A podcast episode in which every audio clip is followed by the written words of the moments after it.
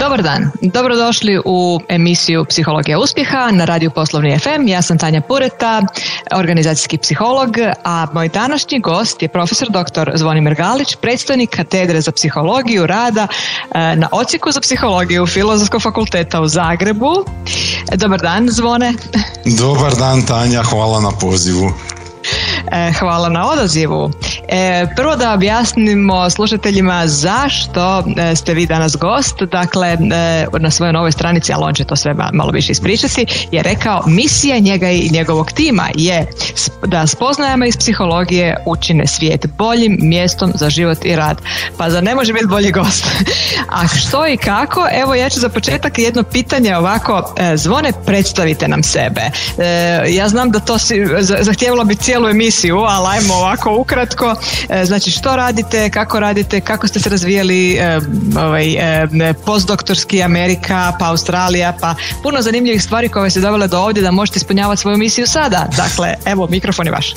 Uh, dakle, hvala još jednom na pozivu. Ja bih volio uh, podsjetiti koliko dugo se mi znamo. Dakle, mi se znamo od uh, trenutka kad sam ja bio na doktorskom studiju, a vi ste bili na specijalizaciji organizacijske i slušali smo jedan kolegi zajedno iz organizacijskog razvoja, to je bilo negdje 2004. 2005. Dakle, jako, jako dugo se znamo i, ovaj, i, i dakle, ne, neću previše, ovaj, predugo o svom razvoju, znači mo, moja ekipa i ja pokušavamo zbilja primijeniti spoznaju psihologije uh, u biznisu uh, i moj taj interes zapravo seže dosta daleko. Ja kad sam išao na prijem nisam išao na ekonomiju na psihologiju. I ovaj i znači to je bilo sa 18 godina i tad sam Uh, spletom okolnosti, prošao sam oba dva prijema i upisao sam psihologiju. Uh, nakon što sam završio faks, uh, ovaj, sam profesor Šverkov koji je bio vrlo poznat u, u tom području me pozvao da mu budem asistent i relativno, relativno brzo sam doktorirao sa, sa 27 godina sam imao kad sam doktorirao i, i onda sam se krenuo, dakle dalje me zanimala ta primjena uh, psihologije uh, u biznisu i onda sam se krenuo usavršavati.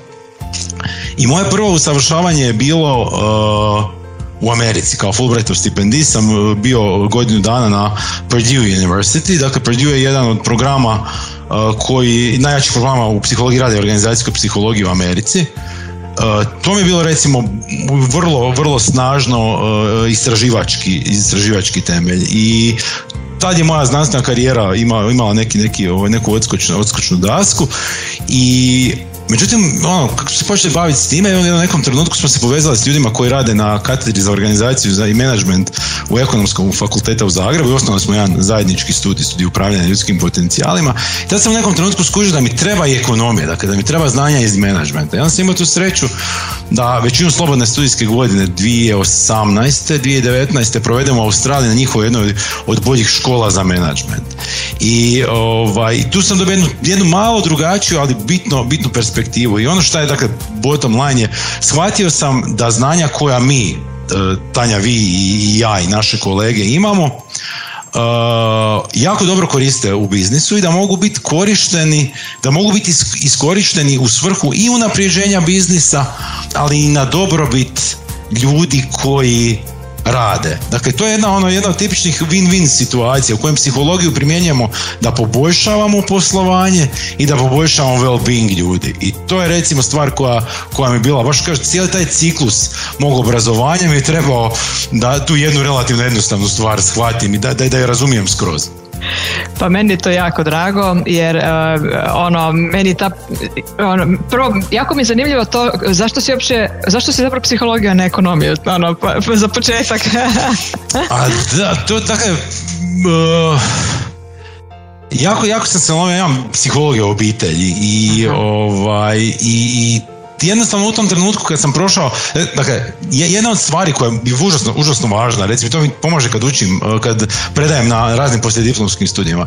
Ja ću uh, reći nešto što se možda, možda ovaj, neće svidjeti ljudima koji su tad bili in charge organizacija ovaj, prijemnog ispita na ekonomiji.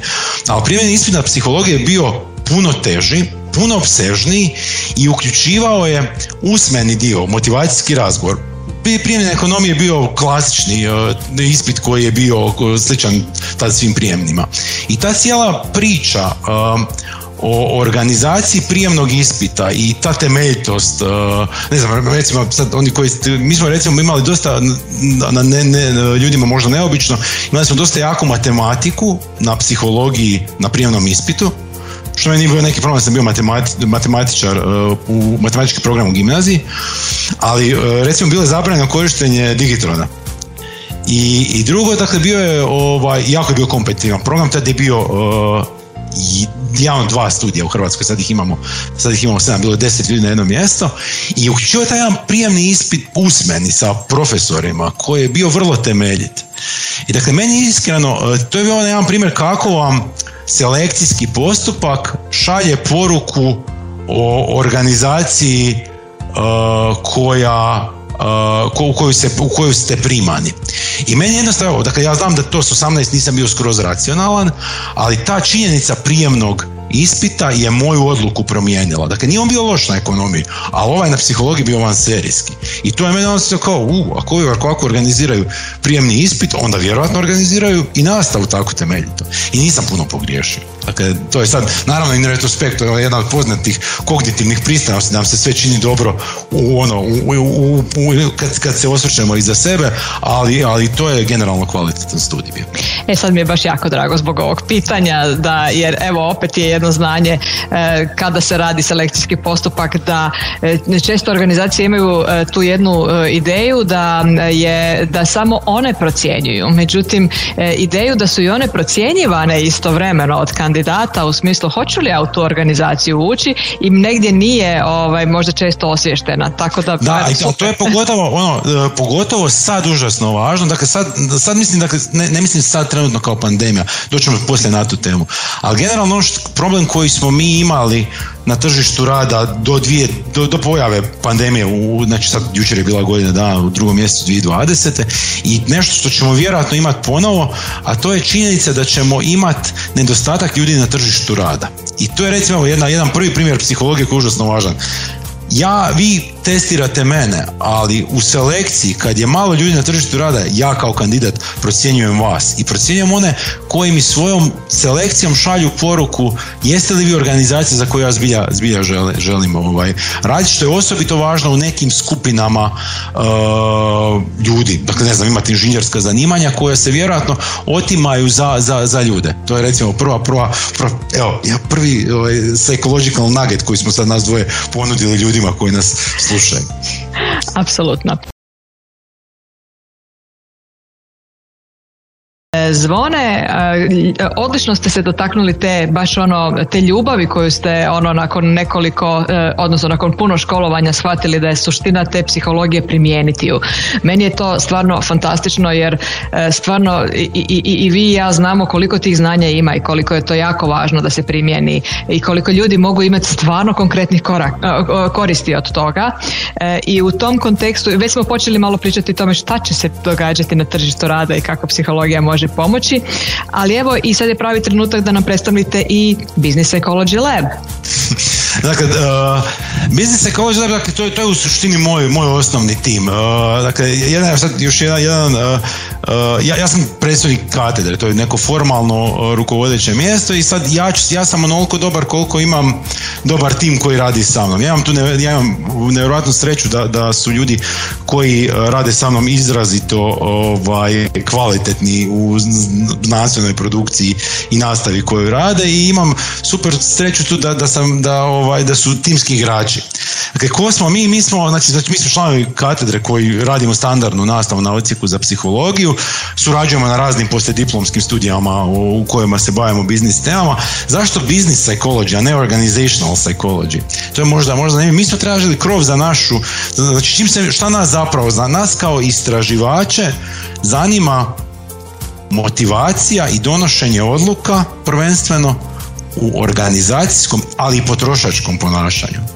Dakle, i krovna tema je zapravo ono primjena psihologije, psihologije u biznisu. Dakle, mi se s time bavimo, uh, odlučili smo iskoračiti prema, prema praksi, dakle mi imamo dosta jako znanstvenu produkciju i nekim stvarima koje, koje, koje radimo smo relativno poznati uh, u, u, Europi, ali u zadnje vrijeme nam je sve više počelo pristupati ljudi iz prakse koji su htjeli surađivati s nama.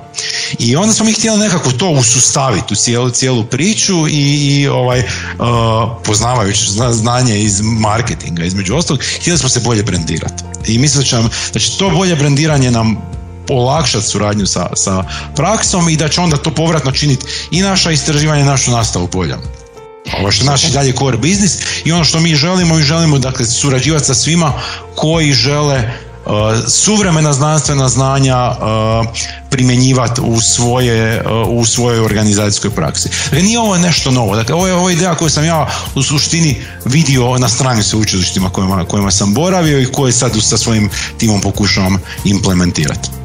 Jasno, ima, ima već e, psihologa u praksi koji se bave time da e, ono stave u praksu nekakva, e, ne nekakva nego znanstvena i spoznaje psihologije. Super je da vi kao znanstvenici onda imate stalni, stalna istraživanja što se događa novo, jer mi u praksi ponekad to ne stižemo, a, a ni vi isto po, ne stižete vidjeti što se događa kao povratna sprega u praksi, tako da i sve te poveznice i te zajedničke rad je nešto što će sigurno polučiti e, da naše tržište rada bolje funkcionira. A sad imam hmm. pitanje e, e, kakva je trenutno situacija u svijetu i Hrvatskoj s obzirom na COVID i eto koje bi možda ovako neke znanstvene spoznaje ili neka područja u ovom trenutku bila idemo reći ključna ili prva na kojima bi se trebalo početi raditi da se stvar počne razvijati.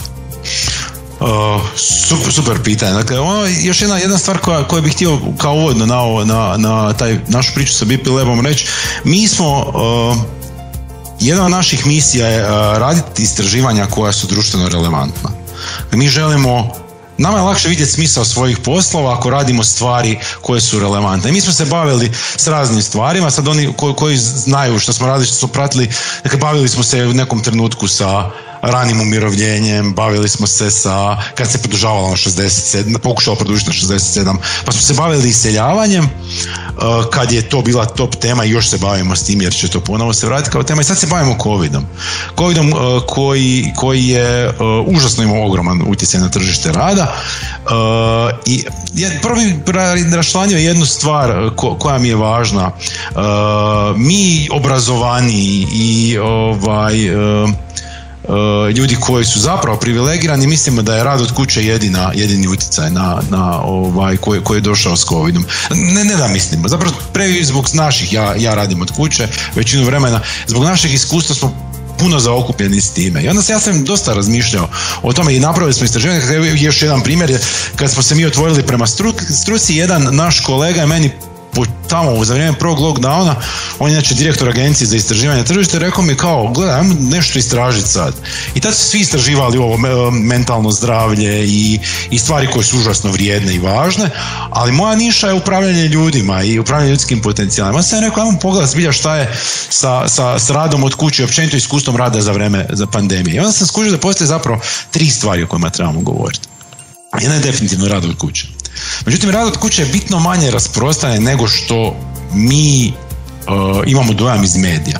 Dakle, mi smo napravili sa, dakle, sa, sa Krešimirom Žnidarom iz, iz, ovaj, uh, iz prizme to istraživanje, moram ga spomenuti jer je on njegov bio poticaj i ono što smo skužili da na nacionalnom reprezentativnom uzorku ljudi da priliku za rad od kuće ima jedna trećina radno aktivne populacije. Dakle, tri, oko jedna trećina, a od toga od ukupne populacije, znači 20% je radilo većinu vremena ili stalno od kuće. Šta to, to, govorite, to govorite o hrvatskoj populaciji? Hrvatskoj populaciji, ali cijelo radno aktivnoj populaciji. Dakle, to, znači, stvarno, ja vjerujem da je to iznenađujuće za e, mnoge slušatelje sad. Ali ja, ja, mislim da, ja mislim kad pogledate, da, s druge strane ja mislim da nije. Nije iz dva razloga. Prvo, e, kad pogledate strukturu radno aktivne populacije u Hrvatskoj, ona udio u visoko obrazovanih nije prevelik i drugo, možda još i važnije, mi smo u velikom velikoj mjeri slabo digitalizirani bili. Slabo digitalizirani smo dočekali pandemiju. Pogotovo u javnom sektoru. Čak i stvari koje se mogu raditi, mi, mi smo dočekali nespremno. Znači, onda imamo, imamo znači, jedna tema je rad od kuće na koju ćemo se vratiti kasnije. ovaj, jer je, o, mi smo se dosta, dosta bavili s njome. Druga tema je tema essential workers ili nužnih radnika koja je meni psihološko užasno, užasno interesantna. Dakle, značajna proporcija ljudi za vrijeme pandemije je morala raditi.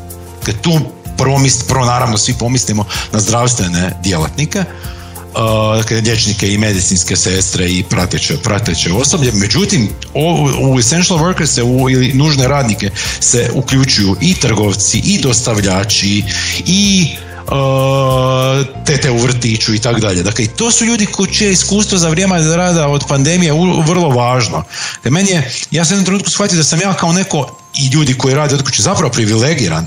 Ljudi koji su nužni radnici, dakle koji su morali raditi za vrijeme ovaj, epidemije, za vrijeme kada epidemiološki podaci su bili loši, sad su nešto bolji, ali vidjet ćemo kako će se to odvijati. Dakle, vi, dakle, kad ste vi radite od kuće imate određeni set e, stvari koje, koje, koje vam prijete. Dakle, prijeti vam, e, teže vam je usklađivati radni poslovni život, teže vam se ističivati i tako dalje. Ali kad vi morate ići na posao za vrijeme od pandemije, vam prijeti zaraza. Prijeti vam realno zaraza vama i vašoj obitelji i prijeti vam Uh, i izmijenjeno su vam radne okolnosti. Dakle, to je drugo, drugo pitanje. I postoji treća stvar koja se nadvija nad svima nama, a to je prijete, pitanje ekonomske nesigurnosti. Vidjeli ste da je uh, ovaj BDP u prošloj godini pao 8,4% ukupno, nešto manje nego što, se, nego što je predviđeno, ali je to i dalje jako puno. I nad nama svima cijelo vrijeme visi jedna određena ekonomska prijetnja. I ta ekonomska prijetnja se nalazi i nad onima koji rade od kuće i na onima koji su nužni radnici i na trećoj skupini koju ne smijemo zaboraviti, a to su skupina ljudi koji ne rade jer su pod epidemiološkim mjerama. Dakle, recimo, je, to su e, zaposlenici ugostiteljskih uh, objekata koji će sad u određenoj mjeri se prvog trećeg otvoriti s otvaranjem terasa. Dakle, sav, sva ta, sve te tri točke imaju svoje psihološke izazove i, i ovaj, utječu i na well-being i na motivaciju ljudi. Drugim riječima, e, radili na radnom mjestu, radili od kuće ili ne radili, e, u, pod utjecajem covida svi su u problemu i svi imaju psihološke izazove i trebaju određenu vrstu ove, uputa i savjeta kako što lakše. Točno, dakle, de, ono što definitivno mi smo svi van comfort zone, dakle, i, to je po definiciji stresno, to ne mora nužno biti loše. Dakle, uh, ono kad smo one comfort zone, dakle, to je isto jedna stvar koja je relativno banalna, a psihološki dobra fora. Čim ste van comfort zone, vi ste pod stresom. Svaki stres je neugodan, ali nije svaki stres nepoželjan. Neki stres, neki stresovi su nas naučili, neki stresovi nam pomažu da se bolje prilagodimo. Recimo, uh, ajmo za početak reći o nekim pozitivnim stvarima pandemije. Dakle, nama je pa, pandemija dala crash course u digitalizaciju i rad od kuće. Mi smo odjednom počeli svi raditi od doma, služiti se lažne raznim digitalnim alatima koji su bili tu negdje, ali ih nismo koristili. Sad recimo i ja i, i Tanja razgovaramo preko ovaj, MS Teamsa koji sam ja imao na računalu do sada, ali ga nisam koristio jer mi je bilo ono preopterećen sa svim poslovima, sad mi to, to će mi ostati, to će, ja ću se vratiti, nadam se čim prije u face to face nastavu, ali će mi ovo biti zgodan alat recimo ako odem na neko putovanje pa se želim uključiti na nastavu ili za suradnju s ljudima koji, koji su u Australiji ili, ili Americi. Dakle, ima, ima i ti nekih pozitivnih stvari u kojima, koje, ovaj, kojima ne smijemo, na koje ne smijemo zaboraviti. Tako je, dakle, e, da, stres nije ugodan, međutim opet je važno vidjeti da li ga doživljavamo kao prijetnju ili kao priliku i šta će se iz toga moći izroditi. Vi slušate emisiju Psihologija e, uspjeha na radiju Poslovni FM, ja sam Tanja Pureta, organizacijski psiholog i moj današnji gost je e, profesor dr. Zvonimir Galić, predstavnik katedre za psihologiju, rada Odsjeka za psihologiju Filozofskog fakulteta u Zagrebu.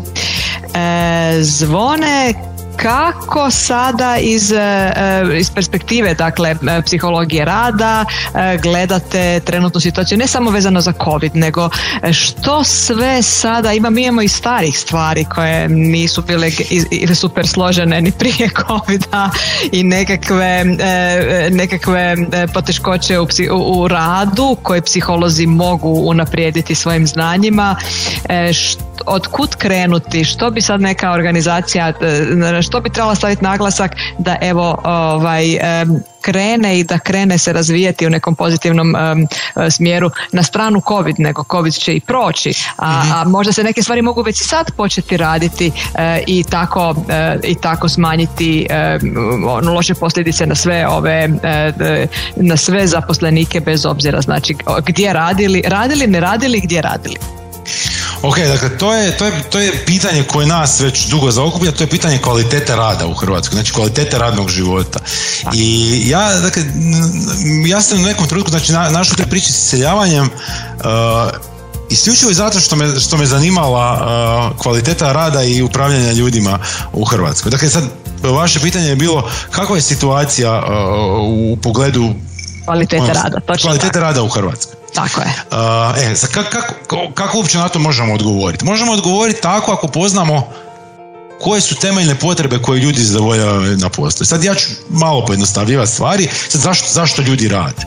Da bi mogli procijeniti koliko im je dobro u Hrvatskoj. Ljudi rade iz recimo tri temeljna razloga. Jedan prvi razlog je ono, amerikanci kažu it pays the bills. Radite zato da steknete neku egzistenciju, da ono, platite račune za kredit, račune za hranu, gorivo za auto i tako dalje. To je jedan, plaća je jedan od temeljnih motivatora za rad i to nekad mi psiholozi zaboravimo, ovaj, nekad to, tu činjenicu zanemarimo. Druga stvar zbog koje ljudi rade, ja sam to naučio iz, dakle ja sam doktorirao na nezaposlenima, to je bila tema kad sam ja radio doktorat, taj profesor Švojko ovaj, i imao projekt na vezano usta i tad mi je pomoglo da shvatim, tad sam, to mi je pomoglo da shvatim šta je, da shvatim šta ljudima znači rad mi je pomoglo kad sam gledao šta se dogodi kad ostanu bez njega. Druga stvar koja se događa kad ostanete postavljena od temelje zbog šta zadovoljavamo posla, to su socijalne veze. Dakle, mi smo socijalna bića i mi trebamo treba nam druženje s ljudima van primarne obitelji, treba nam neki osjećaj pripadanja i mi to zadovoljavamo kroz kontakte na poslu i pripadanje organizacijama. E, i treća stvar, treća stvar je psiho stvar i jako je važna. Treća stvar je znači mi imamo potrebu rasti i razvijati se. Dakle, imamo neku potrebu ispunjavati svoje potencijale. I to imamo svi. Dakle, bilo da se radi o, sveučilišnom profesoru, trgovcu, čistačici, Uh, ovaj, liječniku ili, ili, vozač, ili, ili, ili vozaču tramvaja. Dakle, mi, to su univerzalne ljudske potrebe i te potrebe se mogu svesti na recimo dvije temeljne, a to su to je potreba da budemo kompetentni, da dokažemo sebi drugima da smo, da smo kompetentni, da mi ono što radimo, da, da, da smo sposobni. Ali najčešće ono u životu mi to zadovoljavamo kroz posao zadovoljavamo i kroz roditeljstvo i kroz druge stvari, ali temeljni način na koji većina ljudi zadovoljava je to kroz posao. I, i, i volimo biti in charge, dakle volimo biti, druga stvar je autonomija, volimo biti in charge uh, onom šta nam se događa u životu. E, dakle, mi sad, to, to je neki opći okvir, znači tri stvari. Uh, plaća, odnosno egzistencija, socijalne potrebe i rast i razvoj. I mi smo s tim se bavili dosta dugo i pokušali smo e, napravili smo recimo dva temeljna istraživanja na nekim koristeći podatke koje provode e, istraživanja koje provodi Europska komisija. I to su ogromne neke baze od 36 tisuća ljudi, iz kojih je tisuću iz Hrvatskoj. Sad da, da, da skratim, uh, mi ne stojimo baš dobro. mi stojimo dobro dobro, recimo jako dobro stojimo u pogledu socijalnih odnosa na poslu. Nama su socijalni odnosi u našoj kulturi važni i mi to izgleda još uvijek uspijevamo dobivati kroz organizacije. Naša radna mjesta su relativno harmonična. Loše stojimo u pogledu plaće. E, to je dijelom posljedica naše razine našeg ekonomskog razvoja u usporedbi sa našom, nažalost, sad referentnom skupinom, nažalost ili na sreću, naša referentna skupina je Europska unija. Mi više nismo najbolja pristupna članica i to ima neke svoje psihološke reperkusije. Tu, tu zaostajemo. Zaostajemo za zapadnom Europom, nažalost uh, počinjemo zaostajati za značajnim dijelom ovih istočne uh, Europe. Ej, tu ne, dakle, to je ekonomski, ekonomska stvar je visina plaće je stvar koja je do, u velikoj mjeri ekonomski određena. I ne možemo reći da ćemo sad svima dati plaću od 1000 eura u roku od mjesec dana. Međutim, mene ona treća stvar s kojom bi ja volio ovaj, utjecati na tržište rada, a ta treća stvar je ta doživljaj e, autonomije i doživljaj kompetentnosti. Dakle, ono što naše istraživanje pokazuju da tu mi osobito loše stojimo. Dakle, da naši menadžeri nedovoljno ohrabruju samostalnost svojih podređenih, da su skloni mikromanagementu. Za mikromanagement sva istraživanja nedvojbeno pokazuju da je zapravo loša praksa i za menadžera i za podređene. I, I, to je recimo sad, ovaj, možda jedna, jedna je prilika ovaj, rad od kuće i, to iskustvo, jer vi kad imate ljude koji rade od kuće, onda ne možete ih, ne možete ih baš mikromenadžerirati. I ako shvatite da oni i u tim okolnostima rade dobro, možda će taj trend ostati kasnije. Uh, dakle, to je, to je ono baš ukratko. Znači, loše stojimo u egzistencijalnim, dobro stojimo u socijalnim, loše stojimo po mogućnostima ljudi da, da zadovolje te neke, što mi zovemo psiholozi, psihološke potrebe višeg reda, ali imamo jasnu ideju što trebamo napraviti.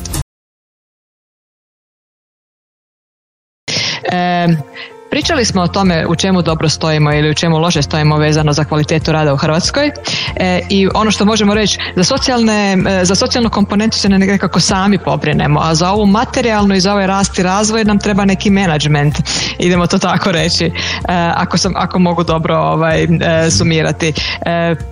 I, pročitala sam da je, da pače ovaj, i vi to ističete, da je više od 50% menadžera neuspješno što možemo napraviti, kako to, kako taj neuspjeh se upravo odražava na ovo što ste rekli.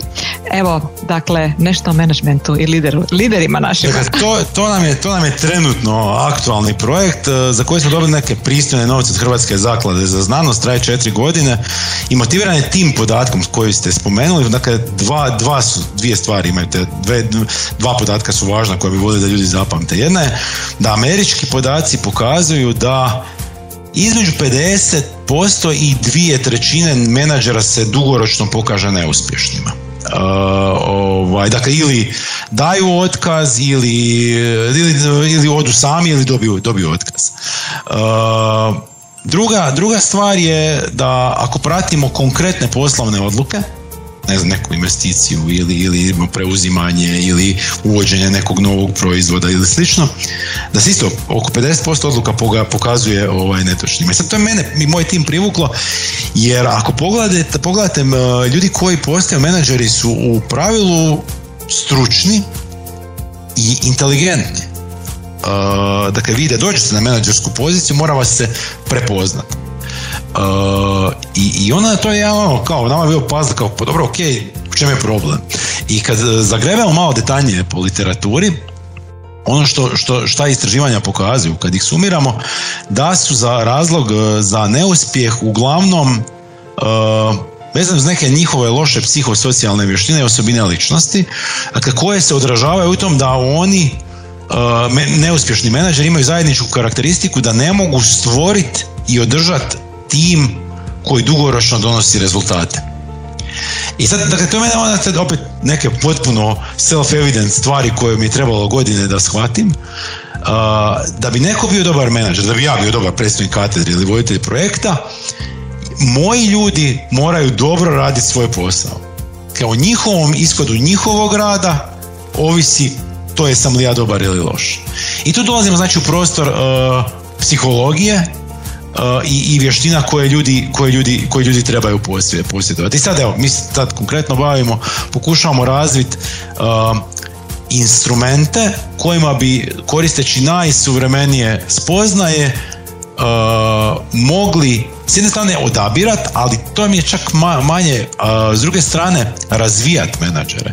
On izidentificirati njihove slabe točke u nadi da ćemo ove postotke umanjiti. I to je recimo stvar kojom se sad najintenzivnije bavimo i totalno nam je ovaj, zabavno se s njom, ovaj, s njom igrati i raditi istraživanja.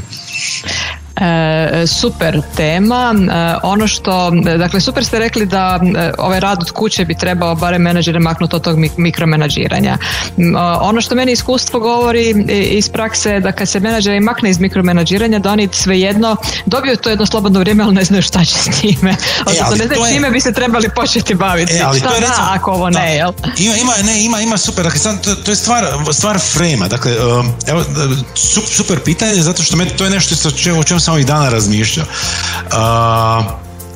kad ljudi imaju te temeljne potrebe, znači temeljne potrebe da, da budu, znači da, da se osjećaju kompetentnima i da se, da se druže s ljudima i, i, da se osjećaju autonomnima. I sad, ako ja šta, moram samo malo kao menadžer promijeniti svoj frame, ne trebam te kontrolirati, ali ti trebam davati redovnu povratnu informaciju o tvom radu. Dakle, time ću samo je malo drugačija, drugačija stvar koju radim. Dakle, neću te kontrolirati šta radiš i kad od kod radiš, gledat ću tvoje rezultate i na njima ću ti davati povratnu informaciju koja je bila, trebala biti razvojnog karaktera, a ne kontrolirajuća.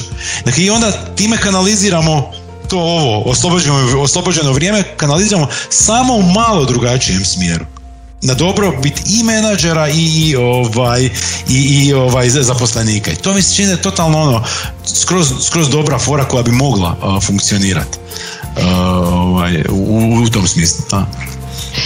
Odlično. E, ovako, za kraj imam još e, jedno, jedno, jedno rečemo, intrigantno pitanje s kojima ovaj, ponekad našim slušateljima nije skroz jasno.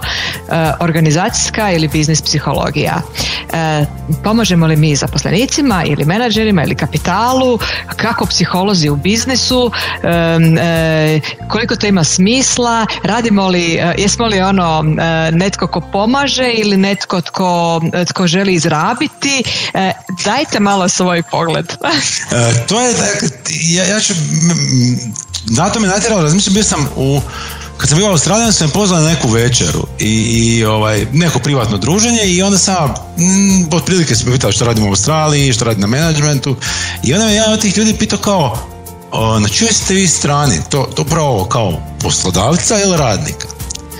E i ono što dakle, gdje, gdje ja, ja mislim da mi imamo do, dobru prođu kao, kao psiholozi, ljudi koji se bave behavioralnim znanostima, na dobrobit jednih i drugih. I temeljno istraživanje koje ja imam u glavi, koje smo mi dugo, to nije moje, nego je strano istraživanje koje je izašlo prije par godina, a to je ta e, ideja o sretnom i produktivnom radniku. Dakle, mi kao psiholozi znamo ljude Znamo, znamo kako upravljati motivacijom ljudi na radnom mjestu i kako ih činiti zadovoljnijima. A to će se odraziti u poslovnim rezultatima. I to mi je super bilo jedno istraživanje. Znači oni su gledali dakle, skauzalni smjer, znači šta prethodi svemu, ono, jel prvo ljudi budu, jer ne, neki ljudi su govorili kao postoji povezanost između zadovoljstva ljudi i uspješnosti kompanija, zato što kompanije koje su uspješnije više ulažu u ljude. A ja su to sa jednim ogromnim skupom podataka koji je uključio preko 2000 organizacije pokazali sljedeće. Znači kad ja uložim u zaposlenika i upravim njegovom motivaciju, onda on bude zadovoljni. E a sad šta, šta se događa kao posljedica njegovog zadovoljstva? On prvo duže ostaje u organizaciji, nema turnovera. Turnover je skup i za organizaciju jer mora ovog nadoknaditi, uh, mora obučiti novog, a ovaj koji je otišao u pravilu ode kod konkurencije. Druga stvar, mi smo osobito mi, mi, osobito naša ekonomija je uslužna ekonomija. Ljudi koji su zadovoljni na svojim uh, ovaj, radnim mjestima, to pokazuje istraživanje, su ljubazni prema svojim korisnicima.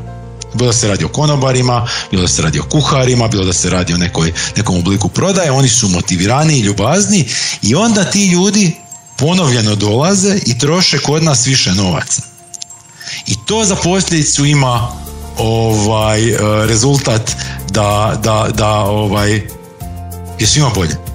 Dakle, ja mislim da mi kao psiholozi imamo tu jednu dobru, dobru stvar da možemo pomažući ljudima i bit na, i njih po, poboljšavajući njihove karakteristike uh, poboljšavati uspješnost organizacije. To je jedna win-win situacija i ja mislim da nedovoljno uh, na, njoj, na njoj radimo, a morat ćemo se njome zabaviti, pogotovo u ovoj kontekstu ponovno kad dođe nam priča s iseljavanjem i nedostatkom ljudi na tržištu rada, dakle tome, tome ćemo se morati raditi, a mi imamo već gotova rješenja za hrpu tih stvari. E, hvala lijepa, mislim da ne može biti bolji zaključak i bolji kraj e, cijelog ovog intervjua. E, hvala lijepa profesore Galiću, Zvone. Ja vjerujem da je ovaj intervju mnogima dao i, neke interesantne uvide i ono konkretne savjete i svakako se čujemo nekom drugom prilikom ili drugim prilikama i pozdrav slušateljima i pozdrav vama. Hvala vama još jednom na pozivu, bilo mi je zadovoljstvo.